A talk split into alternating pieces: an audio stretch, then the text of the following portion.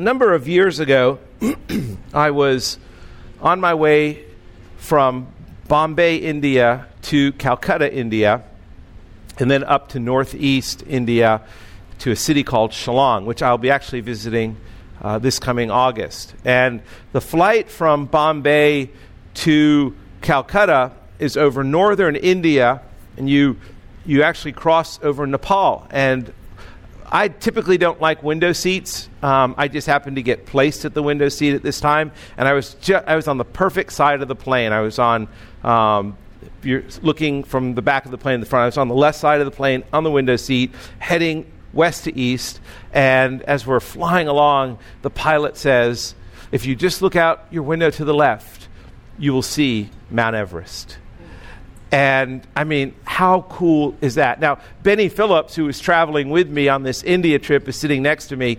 And so I'm looking at the window, and Benny's just grabbing me by the shoulders, trying to pull me away because he wants to see Mount Everest.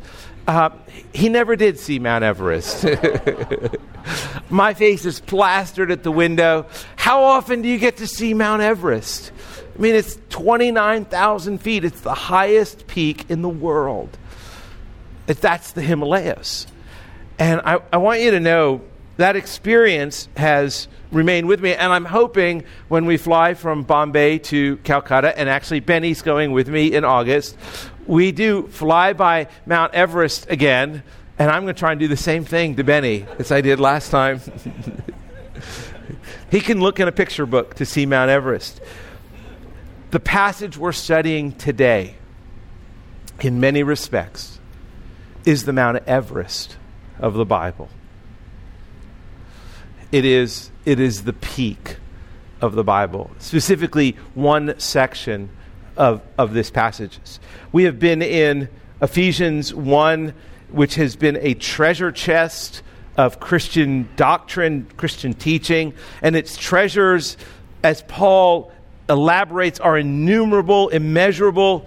Uh, they reflect on God's richness, on His love, on His grace, on His mercies, on all the blessings we've received in Christ. And only once in 23 verses in chapter 1 does Paul even allude to sin and to mankind's condition. Only once. The entire chapter really is about the richness and the greatness of God and all that He has done for us and our response in praise to Him. Simply put, Paul begins this letter on a very positive note. And because we are in Christ, because we're God's chosen, we're God's children, we've received God's blessings, we've been given immeasurable grace, we live daily in the presence of God through His Spirit, and God has a plan for His church that was created before the world began. Paul elaborates on all these things. And the central theme of this letter is in this first chapter, in verse 10, which is God's plan to unite all things in Christ, things on heaven and things on earth. That God has a perfect plan for when time ends, when Christ returns. And that, and that plan is to unite all things in Christ. It simply means God is going to restore everything that was ruined when Adam sinned. God is going to restore everything that was ruined when Adam sinned. But as positive as this first chapter is, there is still the darkness of sin that lurks in the background. When Adam fell, everything in the world became divided, became broken. And at his fall, all that was good about us and our world, it all became bad. Paul tells us in chapter 1 that God's purpose is to once again bring everything both in heaven and on earth, back together in Christ, and to once again make it all good. They'll be united in perfect harmony. This is what we all long for as Christians. We're made to inhabit eternity, knowing that there is something better than a world awash in sin. It will be the opposite of everything we've experienced in this life. A new kingdom when there's no more division, there's no more conflict, there's no more pain, there's no more sickness, there's no more suffering, there's no more darkness, there's no more sin. But that day is not here. Not yet. It'll come. That's what Paul tells us. And God is patiently working out his plan through his church, through us, to that day when we will all be united. So Paul describes all of this in chapter 1, but then he moves on to chapter 2. And we move from this positive, wonderful light of the gospel to the reality of the darkness in all of humanity. Read chapter 2, verses 1 through 10 with me.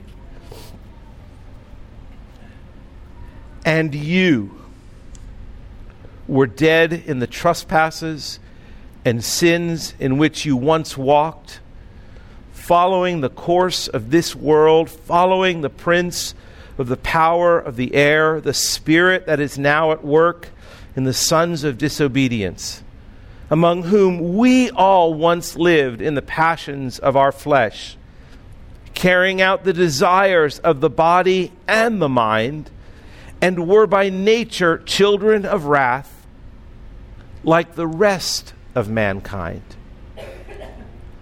But God, being rich in mercy, because of the great love with which He loved us, even when we were dead in our trespasses, made us alive together with Christ. By grace you've been saved, and raised us up with Him, and seated us up with Him in heavenly places in Christ Jesus, so that in the coming ages, he might show the immeasurable riches of his grace in kindness toward us in Christ Jesus. For by grace you have been saved through faith, and this is not your own doing, it is a gift of God, not a result of works, so that no one may boast. For we are his workmanship, created in Christ Jesus for good works, which God prepared beforehand that we should walk in them. Father, thank you. Thank you for speaking truth to us this morning. Your word is truth. And Lord, we want to understand your word this morning. We do plead for illumination to understand what you're saying. Lord, to encounter you through what you're speaking. Lord, may every person here have ears to hear, eyes to see, hearts to receive the word of the Lord. Father, help me. Help me to instruct and to strengthen and to encourage these dear people Help me to love these men and women through the preaching of your word. Even in my weakness, Lord, I trust that you are strong. In Jesus' name, amen. Here's my proposition ruined by sin, restored by Christ, so his immeasurable grace might be displayed in us his workmanship to unite all things once again. Ruined by sin, restored by Christ. And those are my main points. Look at verse 1 of chapter 2. And you, and you, utterly ruined by sin. Sin enters the world through Adam, and you. Sin enters the world through Adam, but it doesn't stop with Adam. And Paul says, and you. Everybody. Everybody. And Paul reiterates this theme throughout the passage. In verse 1, he says, and you. In verse 3, he says, we all. In verse 3 later, he says, like the rest of mankind. And you, we all, like the rest of mankind. Sin entered the world through Adam. And we were a part of that. And we were dead in our sins and our transgressions. Sin entered the world through Adam, and we must have a clear understanding of the Bible's teaching on sin. Sin is the antithesis of everything that God is, which is a perfect description of who we are. We are the antithesis of everything that God is. Where God is good, we are evil. Where God is righteous, we are unrighteous. Where God is pure, we are impure. Where God is holy, we are filthy. We are the antithesis of who God is. And in these verses, Paul summarizes the biblical teaching about sin, and he says four things about sin. First of all, he says, And you, everyone, were dead. Our trespasses, which means a, a falling away, a pulling away from God, and our sins, our, our polluted heart, we were, we were dead. We were the walking dead. Some some popular TV show now, I take it, The Walking Dead. I've never seen it. Anybody ever seen the TV show The Walking Dead? Some are shaking their head. Yeah, some of my kids watch it. I don't get it. What what is it about zombies that are appealing? Um, yeah, I, I, I, it just freaks me out. Um, physically alive, but spiritually dead. Now I don't know how to dramatically declare this in such a way that you get dead, that you understand death. A number of years ago, I had the wonderful privilege. Uh, a man, this was in Atlanta. I was living in Atlanta at the time. We are pastoring the church there, and this, this gentleman called, and a friend had invited him to church on a Sunday, and he'd come, and he left, and I, I hadn't seen him for a number of weeks, and he he calls me one day at the church office and he just says, "Can we talk?" And so I said, "Sure." So we got together and he had he and his girlfriend were living together and they had had this big fight and were broke had broken up and and they they he wanted he didn't want to lose the relationship so he uh, he wanted me to help him because I could I could show him from the Bible how to help his relationship. So I did. I shared the gospel with him, because I just said, look, I can give you biblical principles of marriage, and they'll actually help you, even if you're not a Christian. But if you're a believer, the blessings that God promises in Scripture, and, and let me show you, but, but here's your problem. Here's why you're having problems. You're a sinner. And I shared the gospel with him. And he got saved, which was just amazing. And so he goes home, and, and about a week later, I get a call from his girlfriend. What'd you do to, what'd you do to my boyfriend? And I said, Well, how about we get together? So her boyfriend and I got together for dinner, and I shared the gospel with her. And she got saved right at the dinner table. It was just a Cherokee Cattle Company, I still remember it, over a steak. She got saved. She's just weeping at the dinner table. And so then a, a number of months later, I had an opportunity to marry them. And so it was just one of those wonderful experiences to see God work. Well, this guy had an unusual career. He worked at a funeral home. And he was so excited about being a part of the church and so excited about our friendship. He wanted to show me where he works. So he invites me to lunch one day. He says, Listen, come to the funeral home so I can show you around. How about we just meet somewhere for lunch? No, no, no, no, you've got to come. I really want to show you around. So I go to the funeral home and he, he, he's showing me around and he gets, a, he gets a paged. Back then they didn't have cell phones. They had pagers. And so uh, pagers were little boxes that people had and they vibrated. And um, just for the younger generation. The older guys know what i'm talking about. And, and we actually had phones in my home with cords on them you know? Do you know what they are? And, and, and when i was a kid we dialed them. Yeah some people actually know. Norris like yeah i still have one. We dial it. So he goes off and he, he leaves me in this room called the casket room.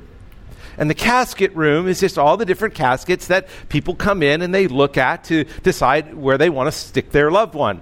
And so I'm just kind of wandering around the room looking at the different caskets, you know, looking in them and, you know, seeing, seeing what they look like and thinking, you know, and you just get that creepy feeling. And so I wandered off into one of the little side rooms because there were more caskets. And, and I look and, and there's, a, there's one with a body in it. And I thought, oh, cool. They have a, a demonstration of what a body is. And so I go up to it and I kind of tweak its nose. It, it, it, it, it, it wasn't a model. oh, I was so freaked out.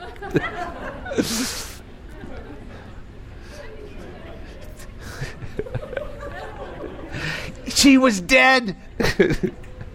she was totally dead. Not, not from Princess Bride, where they're mostly dead. She was totally dead. That is us. She was not leaving that casket. There was no life in her eyes. There was no hope. She was dead. And Paul makes it clear that is who we were. That was our spiritual state before God. Yes, we were physically alive, but we were dead. There, our, our spiritual life was in a casket. Completely totally dead.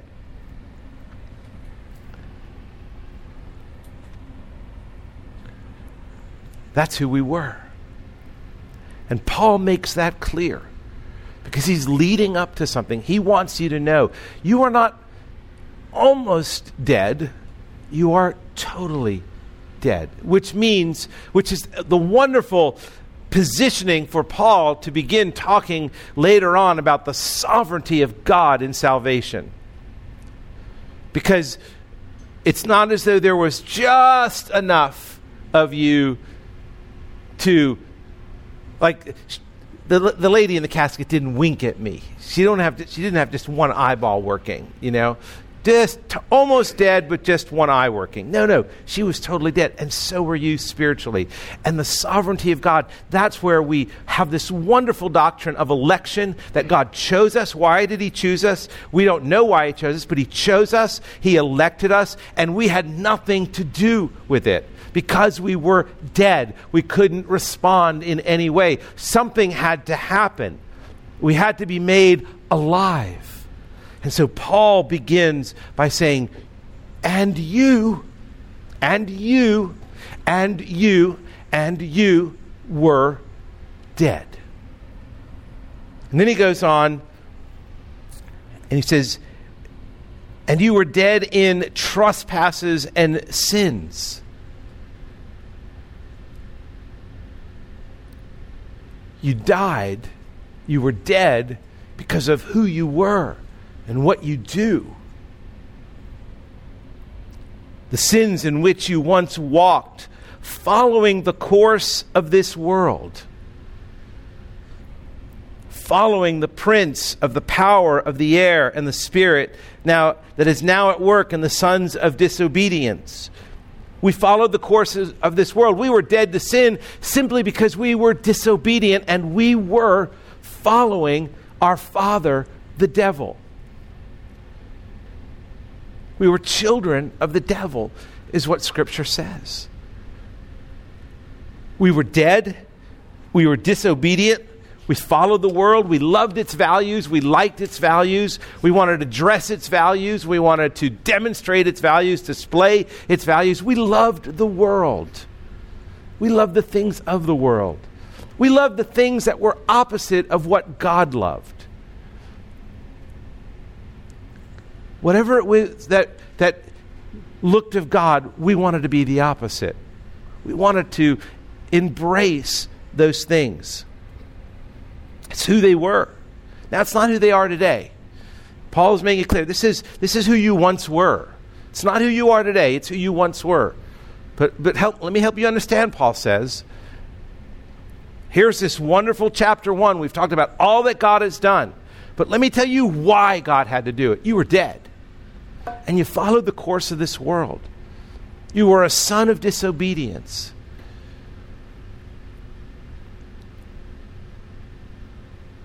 Not only were you a son of disobedience, you were a child of evil. You were a child of wickedness. Are you getting the picture? You don't look good. You don't look good. Following the course of this world. Now, uh, just on a side note, as Christians, you know what? It's possible for us to follow the course of the world even today. It's still possible. And it's why it is so important as Proverbs 4:23 says, "Above all else, guard your heart, for it is the wellspring of life." Above all else, guard your heart. It is the wellspring of life. The world the world still has a pull. It still has an appeal. It still has a power to draw us close to itself. It's why John speaks about worldliness in his epistles. And as believers, we still have to guard against following the course of this world. And it comes in a variety of ways, and it's typically very, very subtle.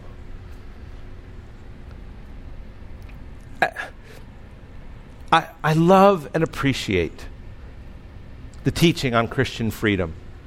I do. But sometimes the pendulum swings too far. And you may think, well, that's an old guy saying this. No. It's not an old guy saying this. Well, it is, but it's not. I sadly think it's I think it's swung so far that some believers actually get offended when you challenge them on what they call freedom.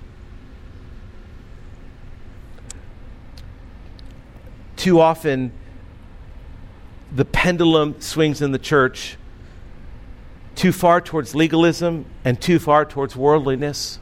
I understand that.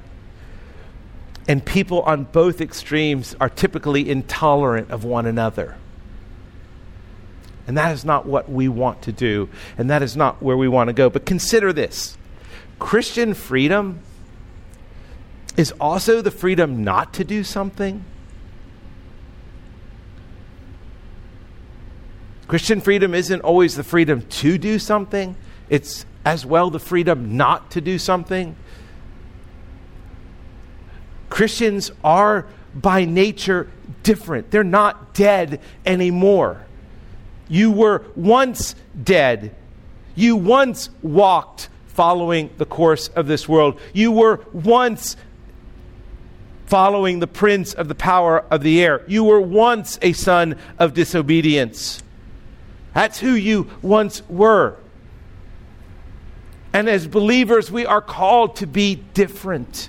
We are called to look differently. We are called to think differently. When people look at us, do they see that difference? Now, nowadays, that difference is offensive. When I came to Christ, it was just different. Today, it's offensive.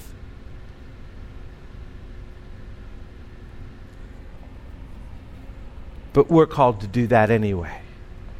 Not be offensive for the sake of being offensive, but to be different for the sake of displaying the glorious riches of grace in our lives. And so,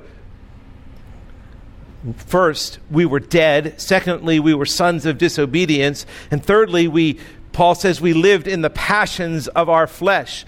Verse 3 among whom we all once lived. Now, we were all living in the passions of our flesh. We were all carrying out the desires of the body and the mind. We thought it. It wasn't that we just did it, we thought it. And we were by nature, not by accident, we were by nature children of wrath. Because we were sons of Adam, daughters of Adam, we have Adam's nature. And so, by nature, we were children of wrath. Now, Adam wasn't born a child of wrath, he chose to become a child of wrath. I mean, you think about it, he's the only one, the only one who ever had absolute free will. And he chose wrongly. And if it had been one of us, we'd have all done the same thing. And so, verse 3 we were living in the passions of our flesh. We were dead in our trespasses and sins because we once walked following the course of the world. We followed the prince of the power of the air. We were disobedient and we lived in the passions of our flesh. We carried out the desires of our body and mind, and we were by nature children of wrath. And then Paul just goes on to complete it. He says, like the rest of mankind. So, do you see yourself different? Do you see yourself a little bit better? No, you're not. You're like the rest of mankind. You are not as unique as you think you are. You're not. Yeah, you wear clothing that's different. I mean, my daughter's got more holes in her ears than. she ruined her ears. She just ruined her ears when she was a little girl I'd put her to bed at night, I would just, her ears were so soft, and I would just kind of rub her ears and pray with her and tickle her. And, and now she just ruined her ears. and I tell her that. So I'm not just telling you, I tell her that. We're, but even as different as we look, we're, we're like the rest of mankind. And Paul wants us to understand, and you were like you were children of wrath. You were like the rest of mankind. This is who you were. This is who you were. Understand this is who you were. This is how we lived. We had a polluted heart. We carried out the manifestations of our minds. We carried out the manifestations of our flesh. And we were by nature children of wrath. And that's how God views us. God views us God viewed us as children of wrath. Boy, that's not very nice of God. You know, in the in the 1800s into the early 19th century, 20th uh, century. So all throughout the from Jonathan Edwards era, mid 1700s to let's say just turn of the 20th century the idea of the wrath of God was clearly understood by the church. Clearly understood by the church. What it was weak in was people understanding the love of God. And around the turn of the 20th century, it switched. And the church began really pioneering an understanding of the love of God, but to the exclusion of the wrath of God. And to talk about wrath today is offensive to people. How dare God be wrathful? How dare? What kind of God would punish anybody? What kind of God is that? And, and I'm talking about that teaching among evangelical Christians or so called evangelical Christians. But Paul says we were all under God's wrath by nature, like the rest of mankind. And, and I know it's not a popular doctrine. And here's the problem because wrath is not a popular doctrine, and sin, the, the doctrine of sin, is not a popular doctrine, even some in the church don't want to tell people they're sinners. Yeah, don't get in my business. Stay out of my business. No, no, no. We must be able to tell people that they need a Savior. And we have to not worry about being offensive by telling the truth. Listen, God's wrath explains the why of the incarnation. God's wrath explains the why of the crucifixion. If you don't understand the wrath of God, there's no need for the incarnation. If you don't understand the wrath of God, the doctrine of sin, why the wrath of God exists, we will not understand the crucifixion. It empties the cross of all its power. It empties the gospel. It makes the gospel nothing. And let me say this evangelism has no meaning without the doctrine of sin and the doctrine of God's wrath. Evangelism has no meaning. We must tell people you were dead in trespasses. You are dead in trespasses and sins. You are following the course of this world. You are following the devil, the prince of the power of the air. You are a son of disobedience. You are living in your passions and desires of your body, and you are by nature a child of wrath. Brothers and sisters, that is real evangelism. Anything less is not the gospel. Anything less is not the gospel. Without these two realities, no one will understand God's judgment. You don't understand wrath, you don't understand sin, you do not understand God's judgment. And if you do not understand God's judgment, you cannot understand the gospel. It is no gospel. And without the gospel, you cannot be saved. I believe we should love people. I believe we should serve people. I believe we should extend mercy and alleviate the suffering of people that they might see the love of Christ. It's one of the reasons I travel to India and Burma. I do medical teams there. We meet with the most destitute and, and suffering of people to alleviate their suffering and their pain. But we don't stop there. We tell them of their sin. We tell them of God's wrath. We, we tell them that their Hindu gods are false gods and that they will end up in a place called hell if they do not repent. We want them to know the truth because we want to love them not just through service, but through truth. We have been, Paul's point in this section, verses 1 through 3, is this we are utterly ruined by sin. Utterly ruined. But now we get to Mount Everest because we've been majestically rescued by God. Look at verse 4 but God, being rich in mercy, because of his great love, with which he loved us. You know, God could have great love and not love us. It doesn't mean he has to extend his love to us, it's not a requirement. Do you understand that? But he loved us with his great love when we were dead in our trespasses.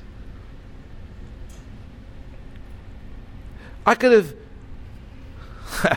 just think I could have stood over that that casket with that woman in there who was not the fake body and said, I love you. You're so loved.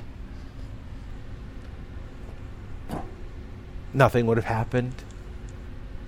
Not a thing. But when God loves us, that love does something.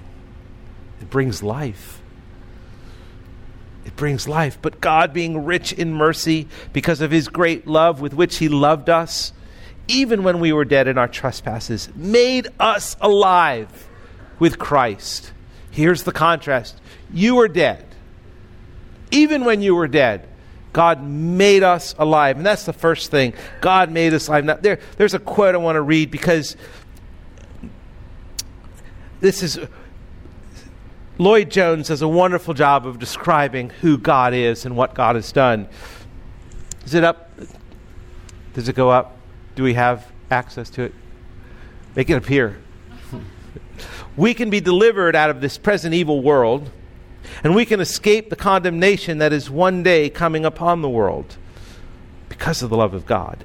The world is doomed, destined to one day be destroyed and punished. And the devil and his forces are going to perdition, and all who belong to that realm will suffer the same punishment. But the message of the gospel to men and women individually is that they need not be participators in that. You can be taken out of it, out of the kingdom of darkness, brought out from the power of Satan unto God. That is the message to individual men and women. The world will remain as it is, but you can be delivered out of it. You can be taken out of it. Not only that, we can also be introduced into and become citizens of a kingdom which is not of this world. Ah, but God, but God has done this. He has made us alive. And we, we are alive in Christ and we are now united to Christ. We're no longer spiritually dead.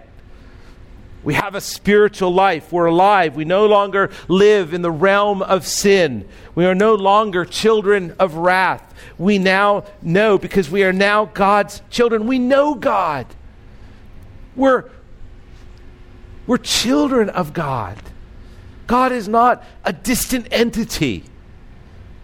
We have a personal relationship with Him.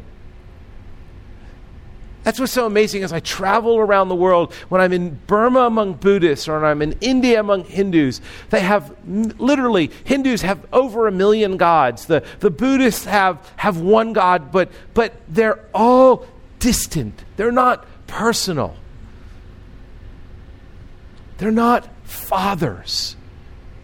They still remain these distant and aloof entities even among the people that worship them falsely.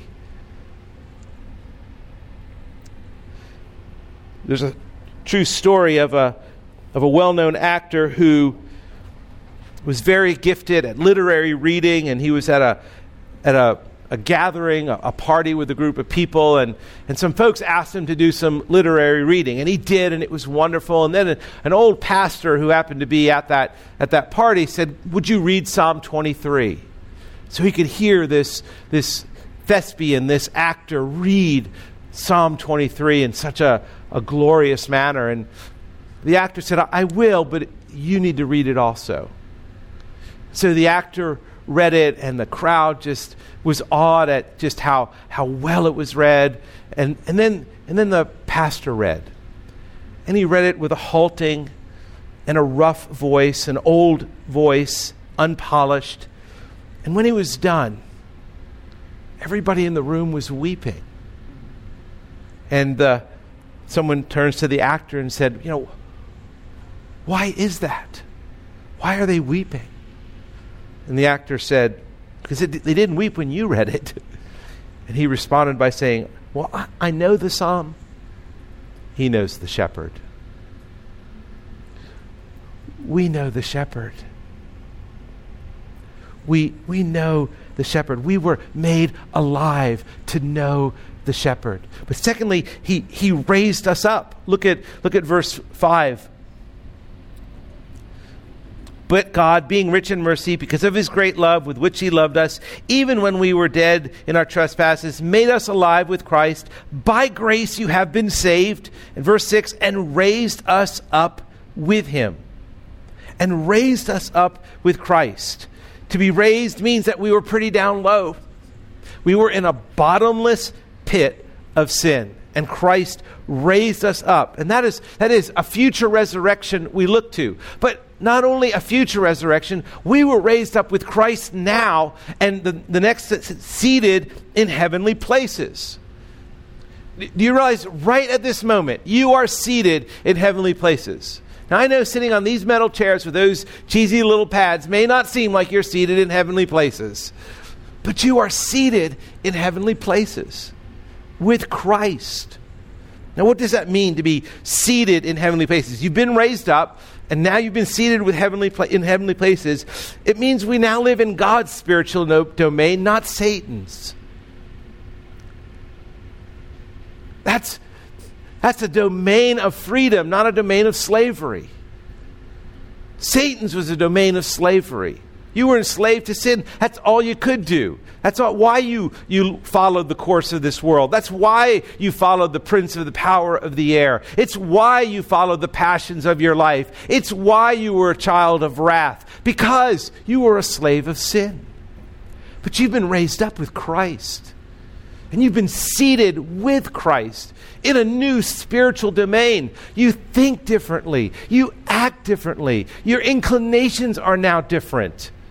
You feel guilty when you sin. Good. There's conviction in your heart. That's right. That's being seated with Christ in heavenly places. If you don't feel conviction, I say you're sitting in the wrong place. Paul says, no, no, we are, we're no longer a part of this world. We're pilgrims. We're strangers. We belong to God's kingdom. We are seated in, now it says heavenly places here, but the actual Greek is heavenlies. It's not a, a place, it's specifically, it's not a physical place. It's the heavenlies. It's a spiritual realm. It's where you live. It's where you live when you have your devotions in the morning. It's where you are when you're singing praises to God this morning.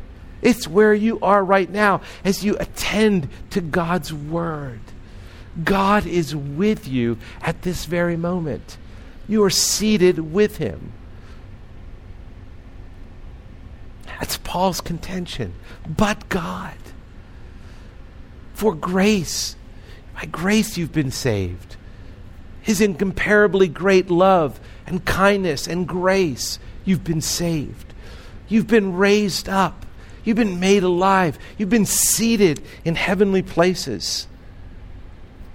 And because we are seated with Christ, I want you to know this morning you are eternally safe.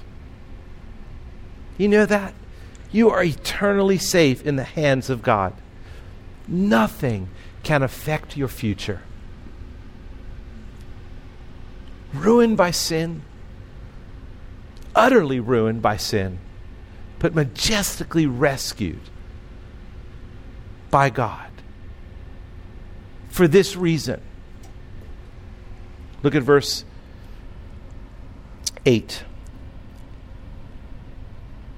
Actually, look at verse 7. So that in the coming ages he might show the immeasurable riches of his grace in kindness toward us in Christ Jesus.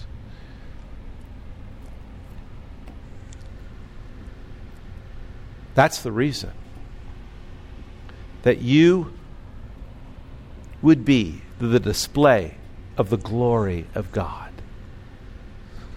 he might show the immeasurable riches of his grace. How does he do that? He does it in you. He does it in you.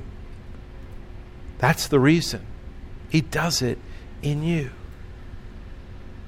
God wants to display his glory. That's why we were created. We were created to display the glory of God. What is man's chief end?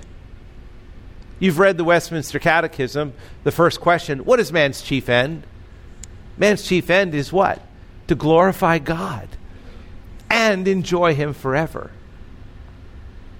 That's why we were created for this verse right here, so that in the coming ages he might show the immeasurable riches of his grace in kindness toward us in Christ Jesus. By grace you have been saved. Utterly ruined by sin, majestically rescued by Christ,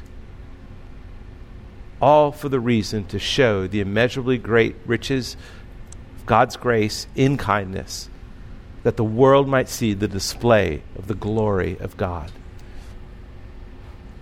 Now, what do we do with it? Well, I think verse, verses 9 and 10 help us. Actually, let's go to verse 8. For by grace, and, and here's Paul's wonderful, you are saved by the sovereignty of God. For by grace you have been saved through faith, and this not your own doing. Now, some have said, you know, is it that you're, and this, when, it's, when he goes, and this, is it, is he talking about faith or is he talking about grace? And, and actually, he's talking about both. Both for by grace you have been saved, and this is not your own doing. It is a gift of God. What is a gift of God? Faith is a gift of God. Grace is a gift of God. not a result of works, so that no one may boast. But then he goes on, look, he, he Look at verse 10. He, he flips it. Verse 10 We are his workmanship. So we're nothing we do, no works by us, but works by God means something. We are his workmanship, created in Christ Jesus for good works. Now remember, you were chosen by God before the foundation of the world. And now you're learning that you were created in Christ Jesus before the foundation of the world for good works. That is, Paul is referencing here, when you understand the whole book of Ephesians, he's referencing here not just individuals, he's referencing the church. He's talking about the church being created for good works, that we are God's workmanship. We're God's I, I, I, love working with wood and I, and I, love, I love building furniture and, and it's, it's a fashioning and it's, it's sanding and it's planing and it's drilling and it's, I mean, it's, it's, it's a creation. I, I'm working at it and that's what God is doing in us. He's fashioning, He's forming. We are His workmanship created in Christ Jesus for good works. And here's the which God prepared beforehand that we should walk in Him. They're already prepared for you for us as Grace Church that we would walk in them. Many of the Christian, uh, Christian believers in Ephesus experienced salvation years earlier. Paul's not talking to them, not showing them how to be saved, but how they are saved, what they are saved to, to good works to convince them that the same power that saved them is the same power that is going to keep them and strengthen them for good works. God's plan is to unite all things in heaven and earth. And the integral and integral to that plan is the church. It's why Grace Church exists. Where is workmanship? If you just stood back over the last eight months and you watched God's workmanship in forming Grace Church, in pulling all the pieces together, in putting in my heart more than a year ago the desire to come to Montgomery County and snow. The desire in your heart to be a part of a sovereign grace church, the, the fashioning of putting the people with specific gifting in places, to have a Jim Cowan doing sound, to have a Nora Earls doing the administration for the church, to have a Craig Parker handling children's ministry I mean, you just see how God's workmanship has come together to fashion Grace Church. It's why we're here. Lloyd Jones says this, and I'll end with this.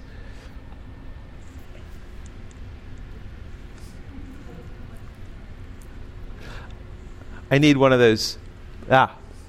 This is Christianity. This is the meaning of church membership. This is what it is to be a Christian, nothing less than this. Here, we are taken right out of our little subjective states and moods and feelings and passing conditions, and we, are, we see ourselves suddenly in this great plan of eternity, which God brought into being and into oper- operation as a result of the fall of man into sin. Do you understand that? God had a plan. Before men fell into sin, God had a plan. And he, Paul says it right here we are his workmanship. And that plan is to unite all things that one day, all things, everything that was ruined at the fall, will be restored when Christ returns. And until that time, God is working through us with the works that he prepared beforehand, that he might show the immeasurable greatness of his glory to a world that needs to hear the gospel.